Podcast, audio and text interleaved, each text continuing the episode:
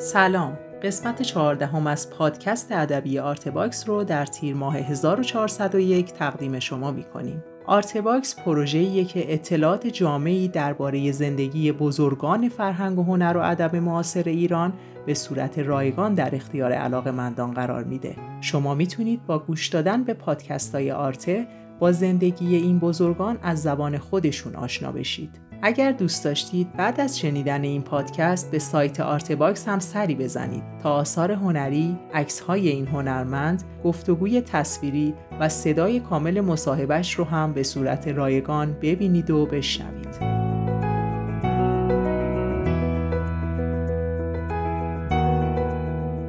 پروژه آرتس صرفاً با اتکاب حمایت های مالی علاقمندان فرهنگ و هنر پیش میره اگر مایل هستید در ثبت تاریخ معاصر فرهنگ و هنر ایران سهیم باشید می‌تونید با حمایت های مالی ما رو یاری کنید. لینک هامی باش که در توضیحات این قسمت قرار گرفته راهیه برای کمک به پروژه آرته.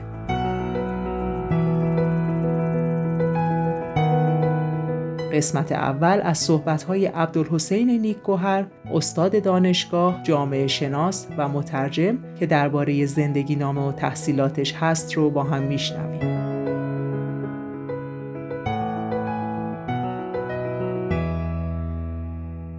من پدرم متولد آستارا بود. خوشبختانه یکی از زندگی من این بود که پدرم شش کلاس درس مونده بود. در مدرسه حکیم نظامی آستارا همون سالی که نیمایشی تبعید میشه یک سالی میاد در زندگی آستارا معلم پدرم بود در دبیرستان حکیم نظامی. یعنی خواستم خاطره به اینجوری باشه. و این فامیلی نیکوهر را هم پدرم وقتی که سوم دبیرستان بود و تازه بخشنامه کرده بودن که افراد شناسنامه بگیرن از کتاب درسی که خونده بود از شاهنامه چند تا شعر بود انتخاب کرد و رفت. فامیلی نیکوهر رو برای خانواده ما گرفت. و قبل از اون چون برادر بزرگش فروشگاه نفت داشتن در آستارا که نفت توضیح می‌کردن نفتی که از باکو میآمد آستارا و توضیح می‌شد بین تالش و خلخال و اردبیل و اینها اینا توضیح کننده بودن جوهری مینامیدن چون جوهر نفت بود. به خاطر نفت فامیلیشون بود جوهری. ولی ایشون با یک حسن انتخاب نیک گوهر رو انتخاب می‌کنه که هم جوهر دوشه. منتها فرق گوهر با گوهر اینه که گوهر یعنی ذات و سرش گوهر یعنی سنگ و جواهر. من تفاوت سنی با پدرم خیلی جیب یعنی پدرم 18 ساله بود که من دنیا آمدم. یعنی پدرم متولد 1298 بود و من متولد 1316 یعنی وقتی که من متولد شدم پدرم با مادرم که دختر اموش بود و در دستگاه اموش کار نویسندگی می‌کرد به خاطر سوادی که داشت من متولد شدم. از خب یکی دو سال اول یادم نیست ولی اولین خاطره زنده ای که من دارم مربوط به شهریور 1320 است که ما در قریه حویق بودیم در خانه پدر مادرم یعنی عموی پدرم که خونه بزرگی بود و بهترین خونه اون منطقه بود در حقیقت. صبح زود دیدم که یه حراسی یک وحشت یعنی سیادا از دریا آمدند بدون اینکه ماهی تورشون جمع کنن خبر آوردن که کشتی روسیه در دریا لنگر انداخته سربازا سوار قایقها دارن میان به سمت تالش. یک حراسی میفته البته در اون فصل سال اگه بدونی شهریور شهریور 1320 بعد از برداشت شالی اهالی به خاطر گربای هوا می‌رفتن یلاق آقفلر تقریبا ده خالی بود. پدرم چون باسواد بود و مغازه‌دار مثلا نویسنده و باید میموند و حساب حساب کتابا را گیر می‌کرد مونده بود. این تنها باسواد اون روستا بود که اهالی رو چند نفری که بود جمع کرد مقداری آذوقه برداشتن مقداری اساس رو پنهان کردن و ما راهی جنگل شدیم. یادم این دقیقا این روزا یادمه. با مادر بزرگم و مادرم و برادر کوچیکترم و اینا و چند نفری. جنگل هم انبوه بود. چیزای مختصری آزوغو برداشت بودم. ما بودیم شب اول دوم که هواپیماهای روسیه از بالای جنگل حرکت می‌کردن این صداشون میآمد و کاغذ میریختن. جنگل هم بوه بود این کاغذها پایین نمیآمد. روز دوم سوم بود یادمه. که پدرم با یه چوب یکی از این کاغذها را آمد. امان نامه بود که روسا نوشته بودن به فارسی البته که پدرم اینو به ترکی برای اونها ترجمه کرد که که بیایید ما با شما کاری نداریم بیایید زندگیتون و خانه زندگیتون اینا. و با این ترتیب بود که من مادر بزرگم روی چوبی چارقد سفیدش گذاشت جلوی این جمع حرکت کردیم اومدیم بیرون. اومدیم رسیدیم که برای جاده سربازای روسیه با آنا آنا با مادر مادر استقبال کردن و گفتن بیایید. رفتیم بریم که خونمون گفتن نه. اینجا شده ستاد افسران روس و شما نمی‌تونید اینجا برید. خونی ما رو در واقع مصادره کرده بودن. که ما نمی‌دونم دیگه یادم نیست که کجا رفتیم و اینا. ما اونجا بودیم تا اینکه سال بعد یا چند ماه بعد حرکت کردیم به سوی هشتبر که تازه ایجاد شده بود کنار چون مرکز چیز کرگان رود بود تالش اون وقتا کنار دریا خیلی بندر معتبر اینا ولی جنگ و آمدن روسا و کشیدن این جاده از بندر انزلی به آستارا که برای کمک هایی که از آمریکا میومد برای جبهه روسیه جاده آسفالتی کشیده بودن هشتبر کم کم برای خودش آبادی بزرگی شده بود و همین می آمدن اونجا که الان دیگه مرکز تالش هست دیگه.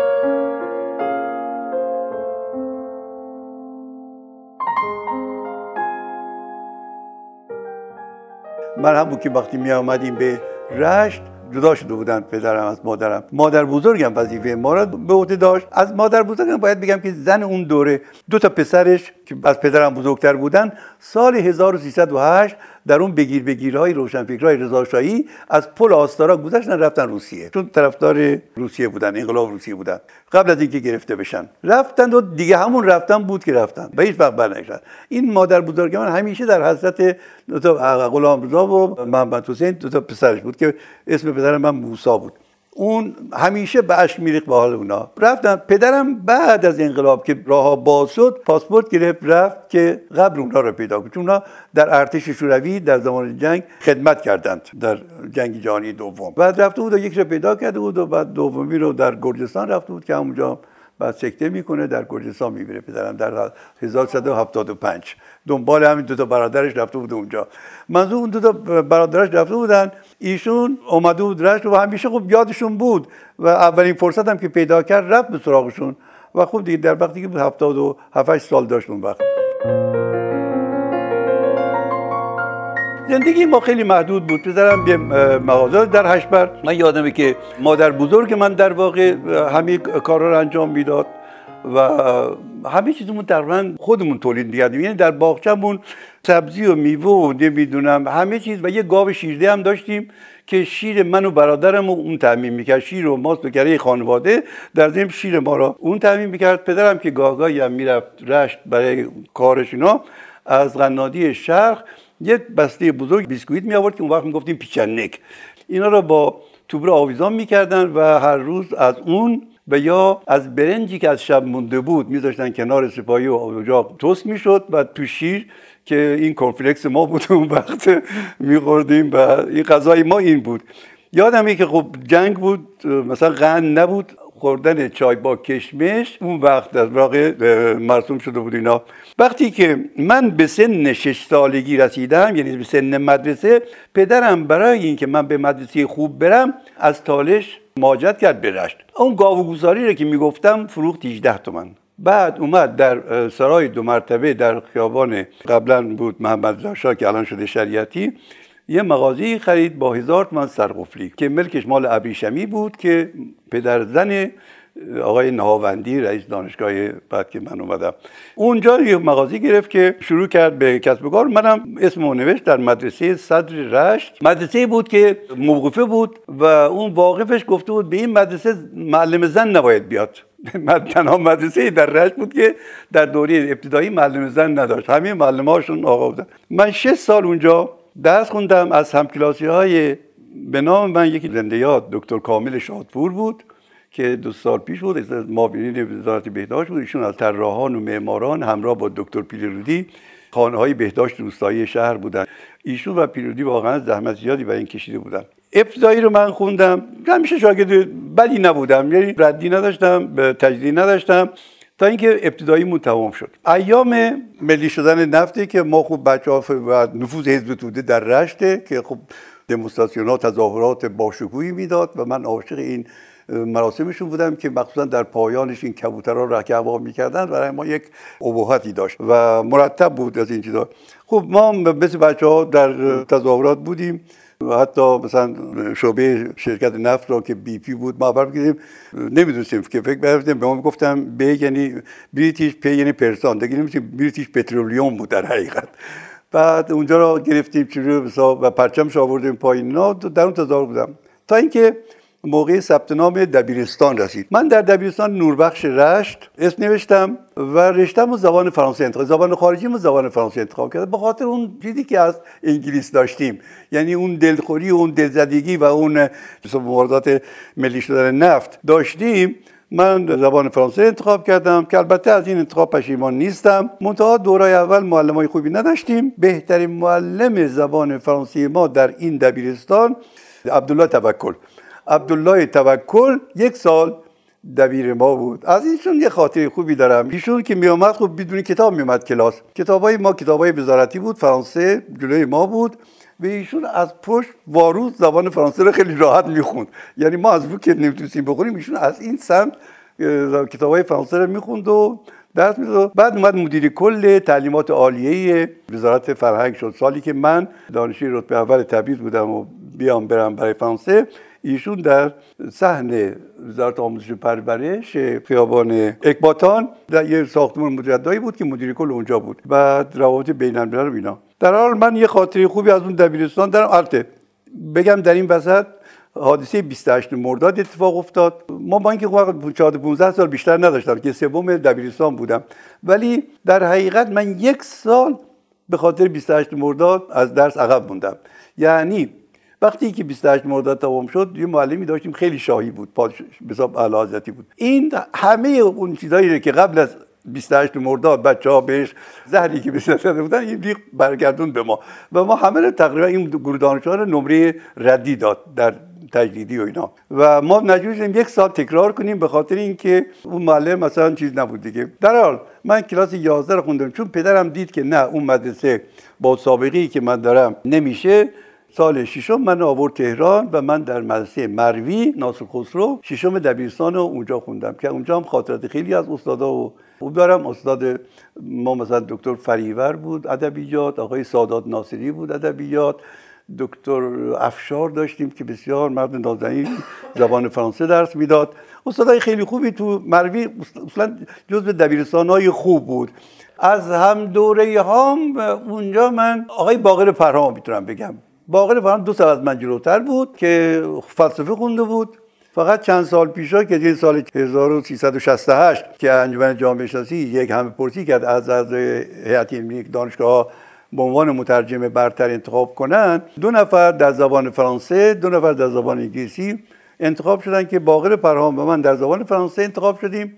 آدمی که بسیار بعدا سرشناس شد واقعا خدمت کرد به مملکت. دکتر شادپور بود که ایشون مدرسه شاپور رفت به خاطر زبان انگلیسی. کسای دیگر اون وقت دیگه یا چون من ششم رو اومدم تهران دبیرستان رو اومدم تهران. از اون برم هم دوره من که سهراباتی بود که قهرمان ژیمناستیک بود پسر یک مغازه سنگکی بود که در یک تصادف رانندگی مثل کشته شد. بعد آقای مردکار بود که دو سال پیش در کانادا فوت شدن. ایشون استاد فلسفه بود بعدا. قهرمان پارالل بود و ژیمناستیک بود اینا.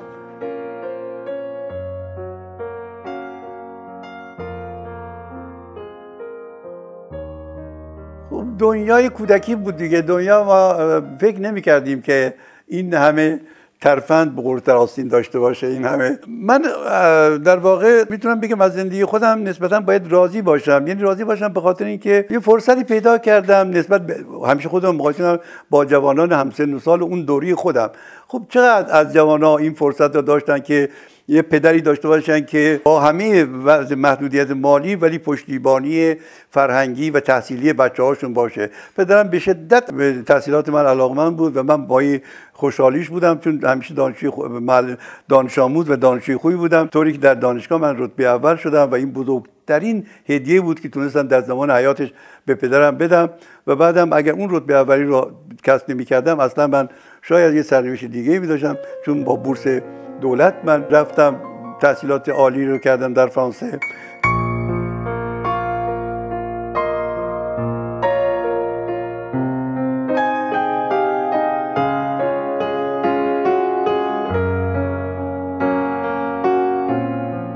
بیستهشت مرداد اول از 26 مرداد شروع کنیم که تظاهرات خیلی بزرگ و رشت و و در میدان شهرداری جمع شدند و مجسمه شاه رو یک کامیونی که داشت می‌رفت برای باز زده بود و برای برای تبریز آوردن زنجیر بستن و تناب بستن و بستن به گردن شاه. این کامیون در مسیر این خیابان محمد رضا که به طرف پل زرجوب می‌رفت و بعد از اونجا می‌رفت برای بندرنظری و اینا کشید و این افتاد مجسمه. افتاد سر شاه شکست مجسمه بیتنه. یکی فوری با پیچاب من یادم کلاشو پیچ بود. برداشت شنیدم سی هفت تومن فروخت. بعد همچین داد همونجا رود پیچید. بعد این همین مجسمه رو این کامیون کشید کشید برد انداخت پل زرچوب توی رودخونی که اون فصل سالم معمولا لجنه این 26 مرداد بود با این هیاهو و با این شور و شوق اینا. تا خون در رگ مات مصدق رهبر ماست اینا شد 28 مرداد. صبح من پدرم تازه از مشهد برگشته بود. یعنی 26 در تهران در اون رأی انتخاباتی که همه پرسی بود شرکت کرده بود اومده بود رأی که دیدیم این چیزا شروع شد. یه عده ای از اراضی لوباش یا داشمشی ها اینا با سربازا اینا بگید بزن. اینا کانونهایی که مرکز جمعی روشنفکران توده ای بود مثل کافه گلستان مثل بهمانخانی ایران بخصوص هتل ایران و کافه گلسرخ این دو تا پاتوق دبیرای روشنفکر توده ای بود. اینجا رو باغون کردن سماورش یکی برد از اونجا دیگای پلو دیگای غذا رو یکی برد و به این ترتیب بود. اصلا آدم می‌دید یعنی کاملا شما می‌دیدی دیگه تا شب رفتن خونه ها دیگه میگشتن دنبال کسایی که نام بردن من در این دوره دو تا از همکلاسی های من که ما با هم درس میخوندیم بی, بی سبب یعنی به خاطر اینکه یه کتاب نشر البلاغه تو خونهشون پیدا کرده بودن. من پیدا نکردم ولی اون دوتا رو گرفتن مدتی بازداشت ولی خب بعدم چون نوجوان بودن آزاد شدیم. مقصود ما هم در حول ولا میزیستیم در اون مدت که ای بیان سراغ ما نیان یعنی همه در این چیز بودن. کتاب ها که خوب روزنامه‌ای که پدرم داشت من پدرم اصلا یه تاجر بود ولی تاجر خیلی روشنفکر اهل کتاب و اهل توی حجرش اولا یه قفسه کتاب داشت. از لامارتین و ویکتور هوگو گرفت ترجمه هاش تا جمالزاده و حجازی و غیره. ایشون لایحه دادگستری می نوشت که لیسانسی ها نمی‌تونستن بنویسن. بعد در روزنامه ها مقاله می نوشت شعر می سرود و خودش اهل شعر بود. اصلا حجرهش پاتوق در واقع ما گفتیم از دلال اینا واسطه های برنج بود که می آمدن در حجره پدرم چای مجانی میخوردن روزنامه مجانی میخوندن. چون پدرم روزی چهار پنج تا روزنامه می‌خرید صبح از روزنامه توده گرفته تا روزنامه جبهه ملی بعدم چهار پنج تا مجله در هفته. مرتب. با اینکه شش کلاس بود. بعدم کتاب مرتب اهل کتاب و اینا. گراش سیاسیش متمایل به چپ بود ولی نه چیز. ملی هم بود در ضمن بری مصدقی بود. یعنی مثلا وقتی که مصدق اعلام کرد برای اوراق برای ایشون اولین پیشگام بود. بیش از بودجه خانواده ما مثلا اوراق چیز خریده بود بهادار برای کمک به دولت. یا اون سال برای ما لباس از پارچه مصدقی خرید که پارچه بود که کازرون اصفهان میبافتن درشت باف بود مثل گونی سبز و آبی و ما از اون لباس میپوشیدیم و در حال که همیشه قبلا فاستونی انگلیسی بود لباس ها و یعنی از این ملی گرایی بود و ولی خب مذهبی نبود اصلا. وقتی من دانشجو بودم مرتب برای من نامه نوشت و من هم جواب می‌دادم. یه رواییشو یه نوبیتیشو برای من نوشته بود که من همیشه یادمه و می‌گیرم. هم چند بار گفتم. این به زبان ترکی اینه بعد ترجمه می‌کنم. چو غلشتون سنه اصلان دسینler ایگید oğlan یا ترلان desinler عزیزم سعی لبونان artık سنه انسان فقط انسان desinler تو خیلی سعی کردی که به تو شیر شرده اصلان یا ترلان عقاب تیزبر بگوید. تو باید بیش از اینها سعی کنی عزیز من. تا به تو انسان فقط انسان بگویند. این داستان ترجمه شعریشون بود که برای من خیلی همیشه من اینو نسب العید خودم قرار دادم که انسان بودن خیلی چیز سهل ممتنعیه.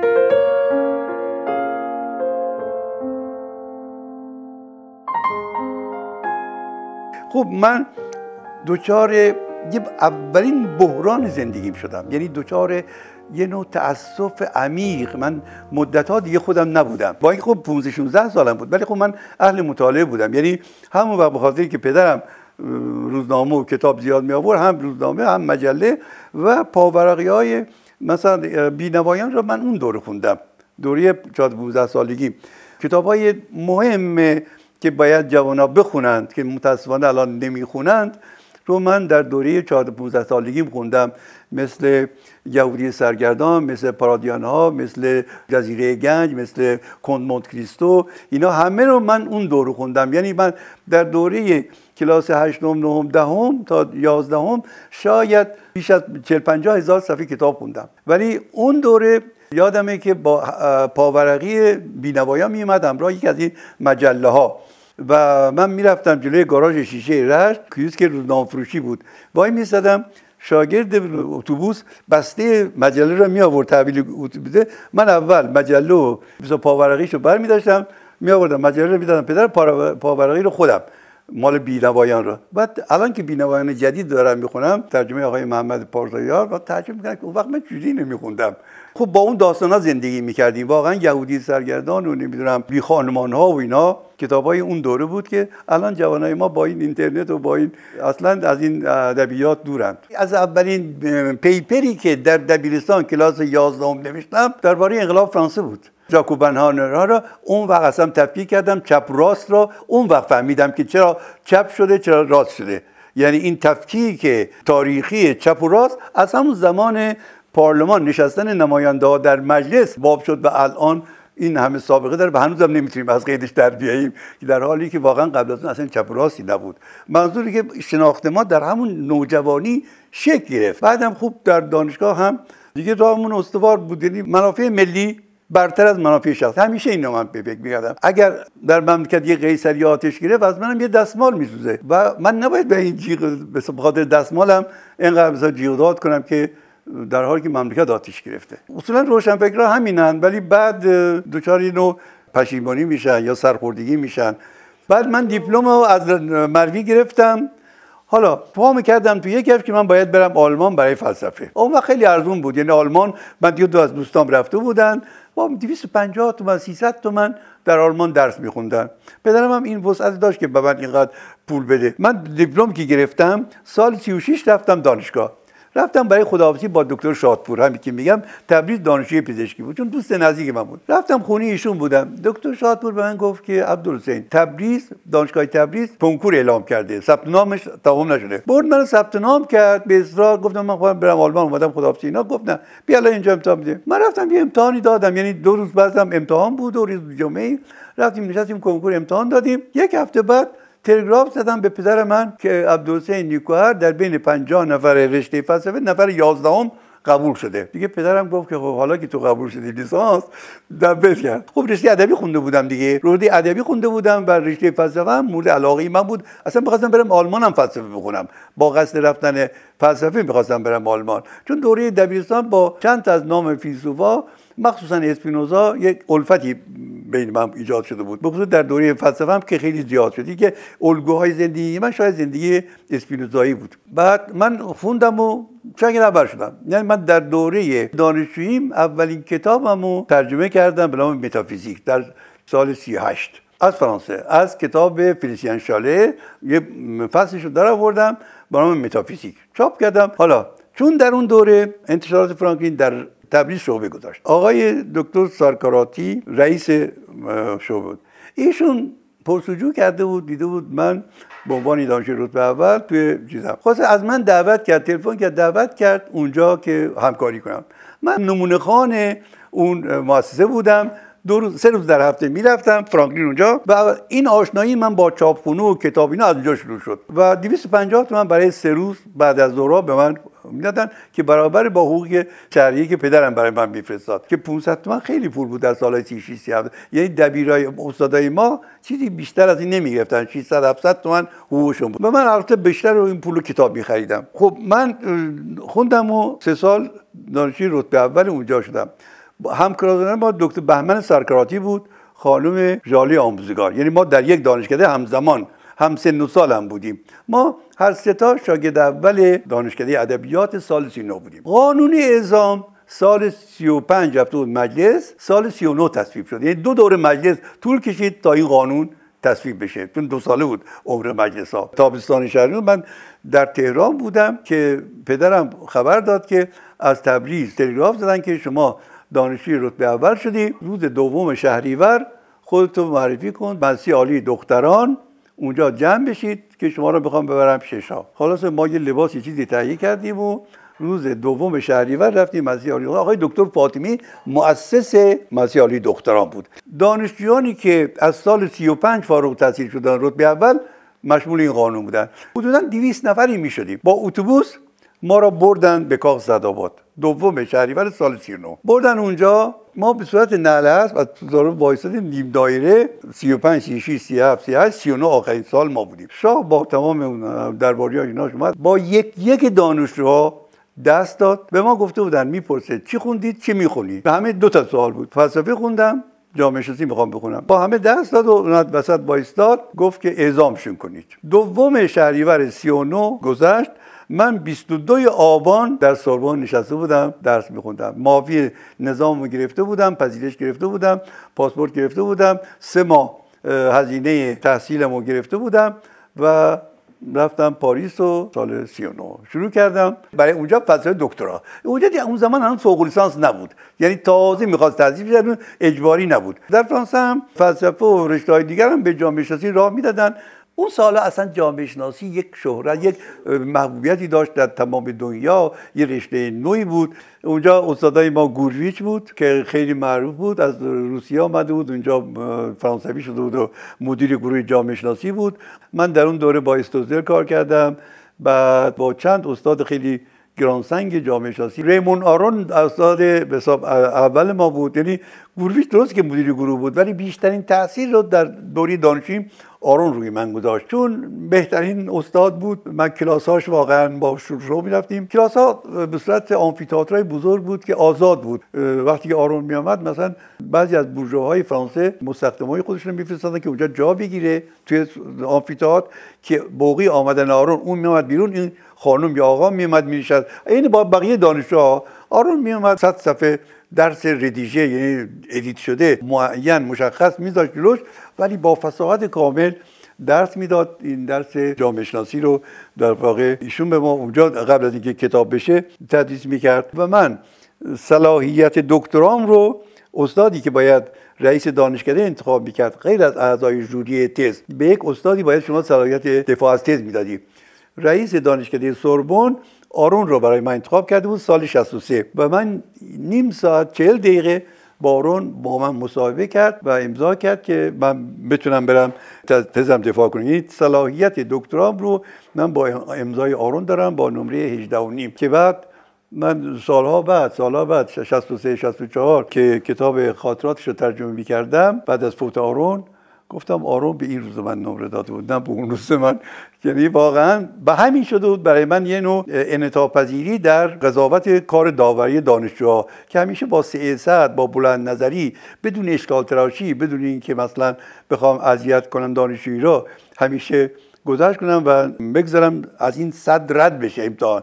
مانع نشه که بعد خودش خودش رو پیدا خواهد کرد. و این شده بود یه درسی برای من منش آرون در زندگی من.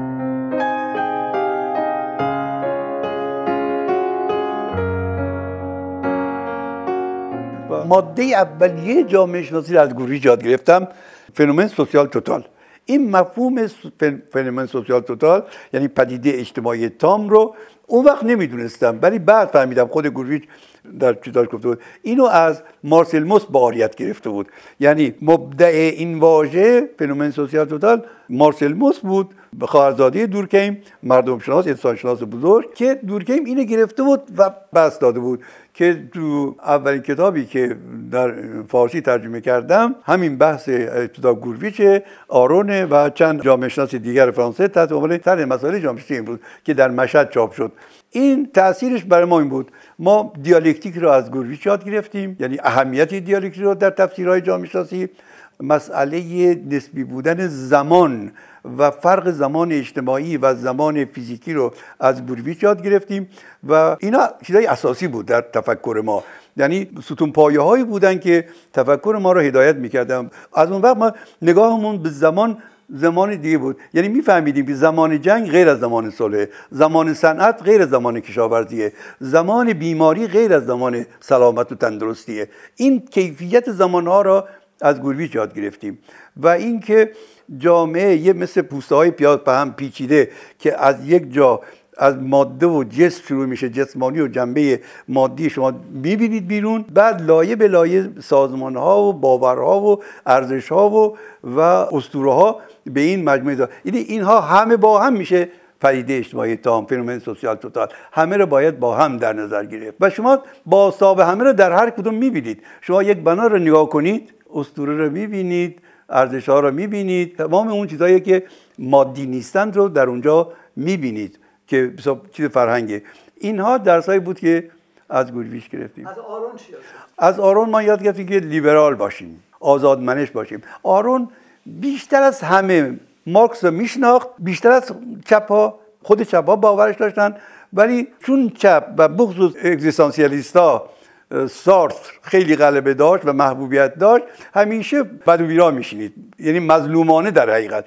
در حالی که امروز که گذشته سی سال از اون زمان دنیا حق را به آرون میده. آرون از یک آزادی دفاع می‌کرد. به سارت می‌گفت که تو که این جنایات استالین رو دیدی چجوری میری پای چیز میشینی مثل چیز از مکتب فیدال کاسترو اینا و چگوارا مثلا یادداشت برمیداری و افشا نمی‌کنی. تو که رفتی دیدی این وضعیت روسیه رو. آرون به این ترتیب حساب چیز آدم بسیار صدیقی بود. دنیا دنیای روشنفکری حق را به آرون میده در مقابل سار.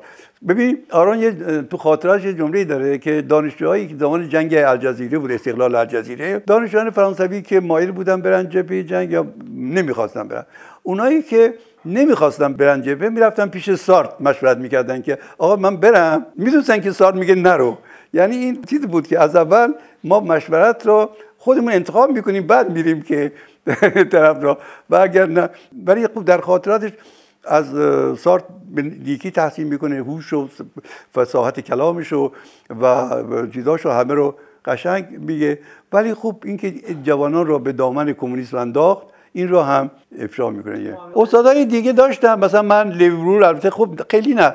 ولی من چون در دوری دوم تزم درباره مشارکت بود یه بار به توصیه استوزل با سفارش ایشون با لیوی حالا نمی‌دونم هانری لیوی بود یا لوسیان لیوی یکی از اینا بود که روی مشارکت کار کرده.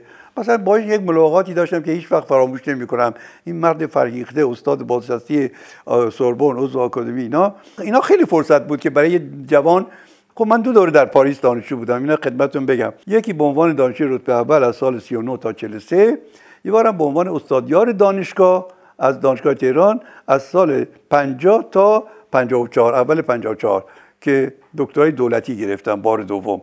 اول دکترای دانشگاهی بعد دکترای دو, دو دوره نه سال من در پاریس دانشجو بودم و با مثلا استادایی خیلی بیشتر تماس داشتم. دوره اولم که رفتم خدمتتون بگم دوره پیروزی فیدل کاسترو بود. همه پاریس در سیطره‌ی فیدل فیدل فیدل بود.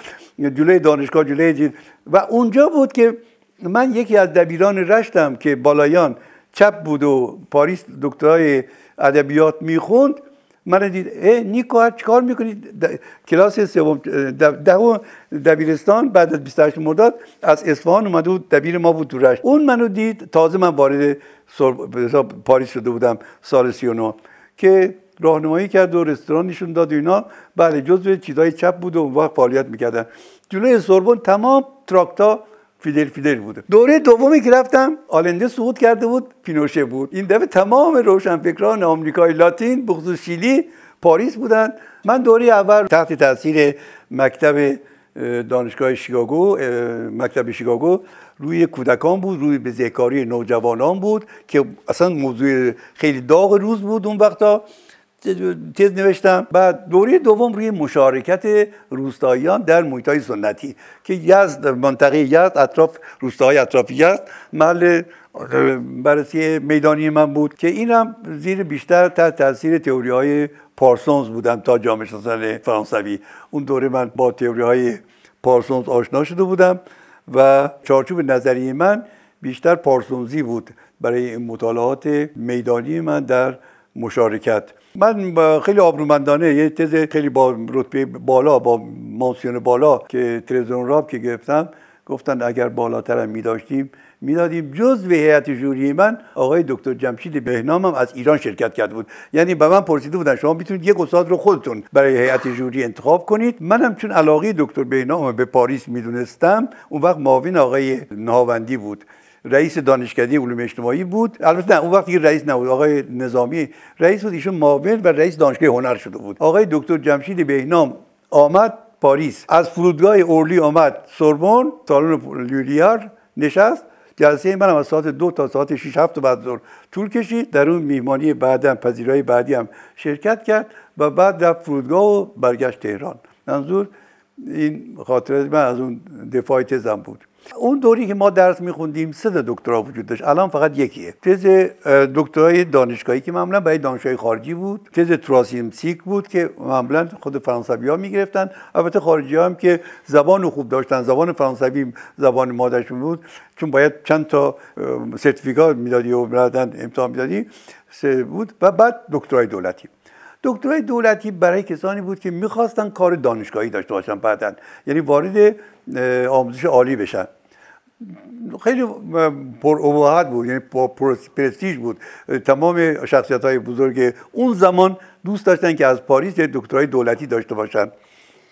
و خب ما بچون دکترای اول داشتن برای من و استادیار دانشگاه بودن وارد این رشته شدن این سطح شدن آسون بود و من به عنوان یه همکار نگاه می‌کردن تا یه دانشجو اون وقت. دیگه اون وقت در بودن سنم سال پنجاه حدودا 34 5 سالم بود دیگه. خب با به استاد اولم که استودر بود به ایشون مراجعه کردم و خیلی راحتتر این دفعه هم در سمینارها شرکت می‌کردم هم تزم ثبت کردم و در مؤسسه ای که آلن ترن رئیس اون بود مؤسسه بود که برای توسعه شهری و برنامه‌ریزی و اینا توسعه اقتصادی شهری اونجا هم یه دور برنامه‌ریزی شهری اینا گذراندم که مثلا به عنوان مثلا فوق لیسانس به حساب بیاد.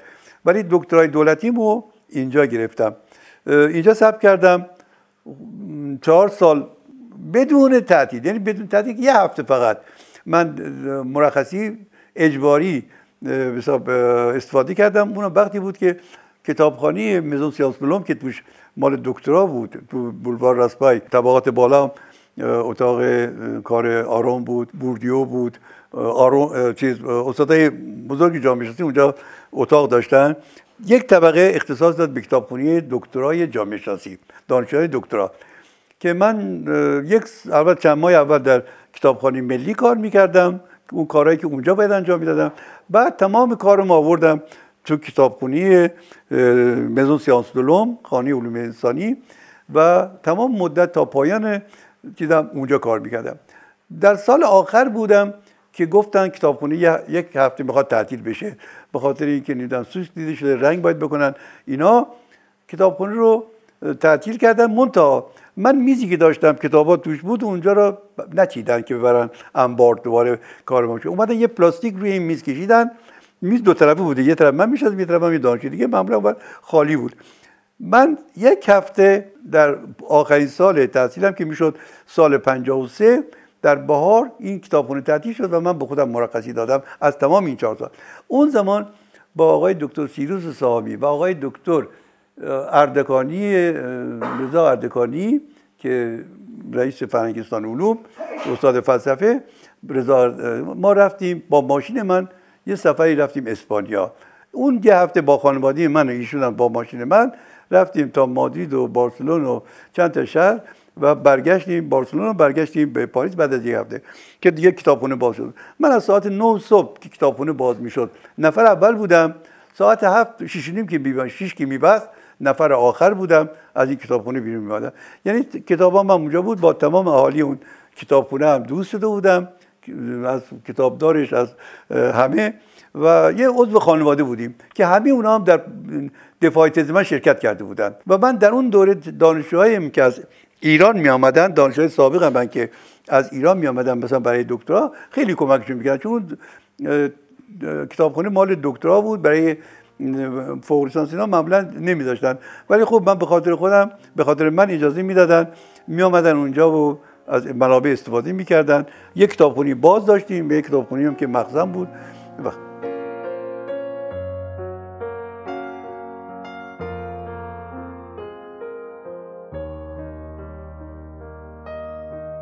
من دفاع هم که تمام شد و در پایان همون جلسه الان معاون آموزشی دانشگاه دانشکده ادبیات سوربن بود. ایشون هم دوست استوزل بود با هم کتاب مشترک داشتن درباره جامعه خانواده. هم هم که مشاور تز من بود چند بار بهشون مراجعه کرده بودم و ایشون مثلا تز کتابی درباره خانواده جامعه تحول خانواده در فرانسه داشتن همراه با استوزل نوشته بودن. ایشون به من پیشنهاد کرد که آقای مثلا نیکوهر اگر شما مایل باشید می‌تونید در سوربن ادامه بدید کار. یعنی به عنوان دستیار از همین فردا شروع کنید به کار. من گفتم نه من استادیار دانشگاه تهرانم. هنوز دانشجو اونجا منتظر من هستن و من باید برگردم. من چون با بورس یعنی بورس که نبود. حقوق ما را که همون 2500 تومن بود دانشگاه می‌رفت میریخت به بانک ملی. بانک ملی هم میفرستاد بانک ملی پاریس. ما در چهار سال با 2500 تومنی که حقوق استادیاری بود اون وقت زندگی می‌کردم با خانوادم و سه فرزندم در پاریس.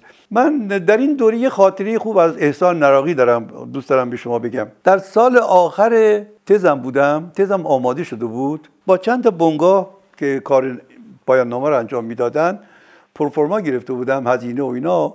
6000 فرانک چون فرصت نداشتم کتاب رو چاپ کنم. اگه می‌موندم می‌تونستم چاپ کنم. ولی چون من می‌خواستم زود برگردم ایران می‌خواستم همون ده دوازده نسخه که مقرر بود تایپ کنم و بدم برای پایان نامه دفاع کنم بیام. برخورد کرد با اعتصاب سراسری پست فرانسه. حقوق من میآمد به بانک ملی یا حالا بر ترتیب با چون اینترنت و اینا که نبود باید با پست و اینا میومد ولی از پست نمی آمد پست اعتصاب بود نمی آمد به بانک کردی لیونه که من حساب داشتم. سه ماه کردی لیونه که حساب داشتم بدون اینکه من پولی واریز بشه حساب من به من همون دو هزار فرانکی را که هر ماه می‌رفتم می‌گرفتم به من پول داد. یک بانک خارجی به من دانشجو چون چهار سال مستقیم به حساب من نگاه می‌کردن که این پول ریخته میشه به حساب من و من الان پست اعتصاب داره و من چیز نباشم که بدون اصلا من می‌تونم کرایه خونه بدم. دو هزار فرانک بانک کردیلی به من کردیت می‌داد. در این حیث و بحث یه روزی نراقی زنگ زد به من.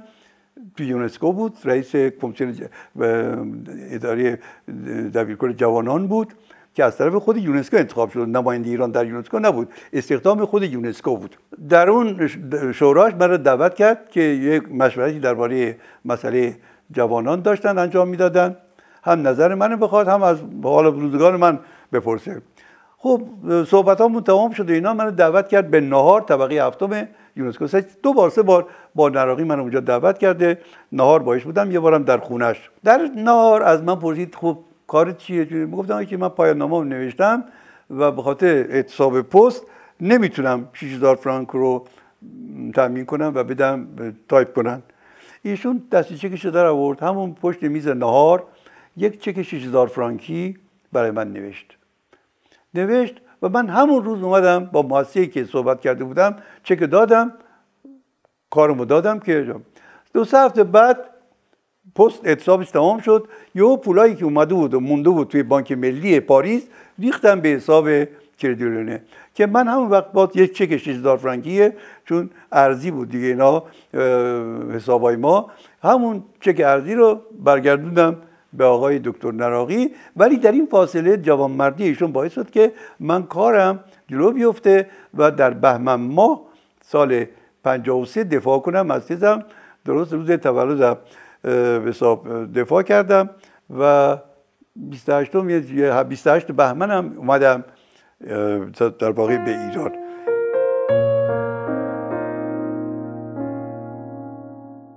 با همسرم ما خیلی ازدواجمون سنتی بود. یعنی به این ترتیب که هم همسایه بودیم هم پدرامون هم, هم کار بودن در یک سن.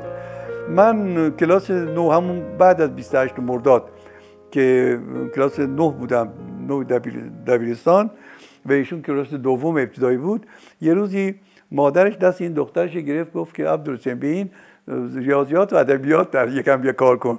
و ایشون شاگرد خیلی زرنگی بود ولی خب مادرش می‌خواست که خیلی چیز سر به حساب کنه من یاد چیز کرده بود فکر می‌کرد. نه اصلا از دوستی خیلی خانوادگی داشتیم رفت آمد. هم بازی برادرای من بود ایشون اینا. خب ایشون چند مدتی می‌روند می‌رفت ما آشنایی داشتیم تا من در تبریز که بودم هزینه تحصیل منو از طریق پدر خانمم که تاجر بزرگی برنج بود نمایندهش در تبریز میپرداخت که پدرم به اون می‌داد اون حوالی می‌کرد به اون از این طریق آشنایی اینجوری هم داشتیم که هر وقت من تابستان می اومدم مرتب حجره پدر ایشون می‌رفتن تا بیشتر حجره پدرم. تا اینکه من بعد دانشجوی رتبه اول اعزام شدم. اعزام که شدم خب این آشنایی بین خانوادگی ما بود. تا اینکه من سال 41 که برگشتم برای دکترا دیگه پدرم هم خیلی علاقمند بود به ایشون و, و میترسید که من یه وقتی فرانسه چیز کار دیگه بکنم. بعد اون مراسم رو پیش انداخت که نداشت به دوره بعد از دکترا. همون دوره دانشجوی دکترا من با ایشون که دانشجوی سال آخر دبیرستان بود 17 سالش بود اینا ازدواج کردیم و با هم رفتیم فرانسه. رفتیم فرانسه و ایشون دیگه اونجا آلیانس فرانسه می‌رفت برای فرانسه اینا. بعد دیگه دخترم رو حامله شد و دیگه نتونست ادامه بده. دخترمون مرسده همون سال 42 خورداد در اونجا دنیا آمد و اون زندگی الان 58 ساله که با هم هستیم و هستیم و هستیم. تا که جوانای الله یاد می‌گیرم. من همیشه به جوانان توصیه اینه که قبل از ازدواج چشماتون رو خوب باز کنید. تا بعد از ازدواج کمی ببندید.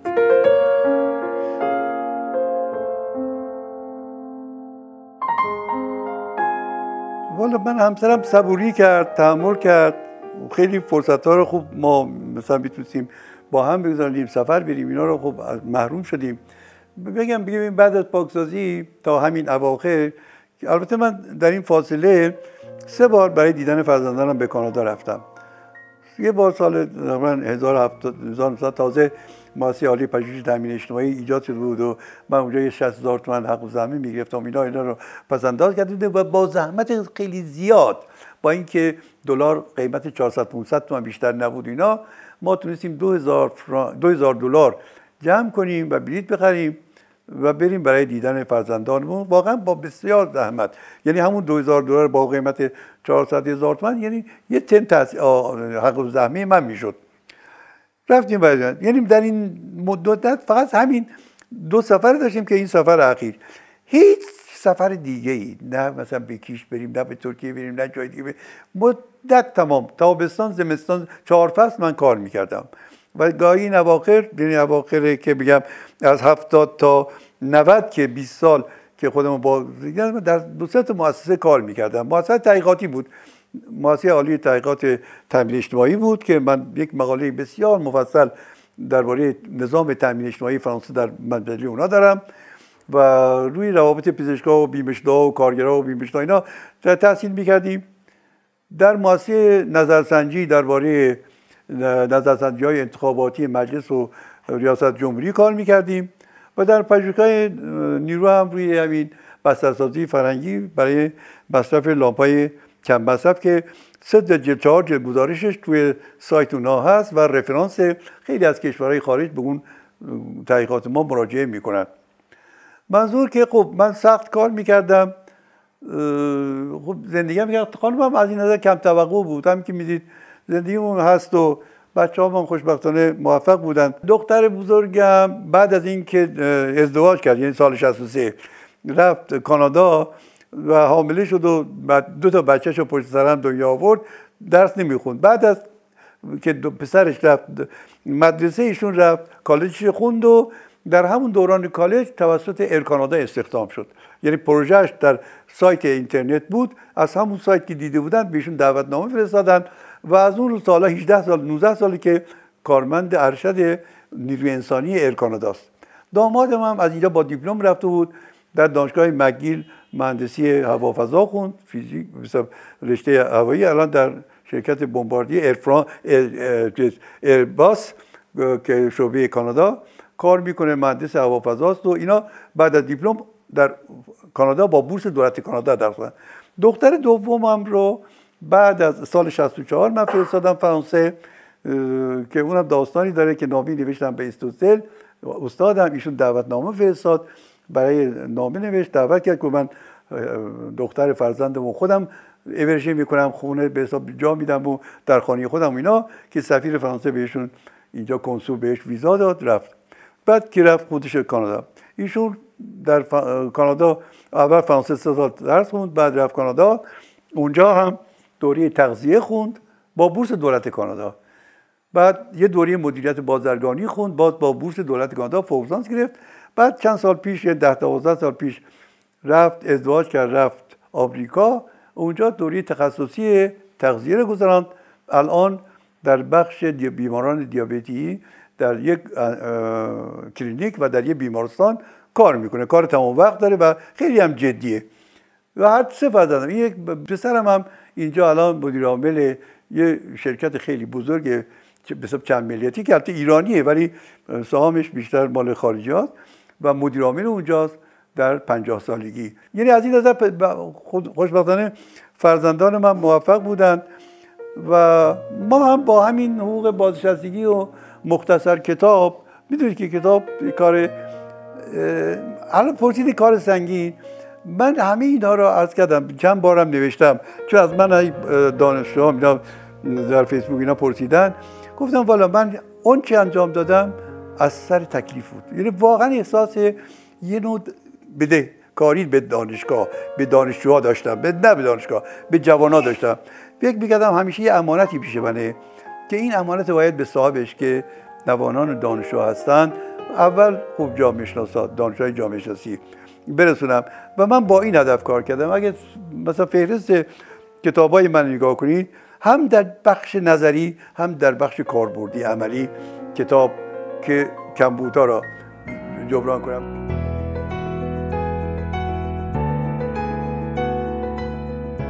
خیلی ممنون که وقت گذاشتید و پادکست ما رو شنیدید. در قسمت بعد عبدالحسین نیکگوهر درباره دوره های کاریش برامون صحبت می‌کنه. امیدوارم که قسمت بعدی رو هم دنبال کنید. تهیه کننده پروژه فخردین انوار همکاران این قسمت پرهام وفایی، روژین گلستانی و مهیار مهنوش تولید پادکست زهرا بلدی و پرهام وفایی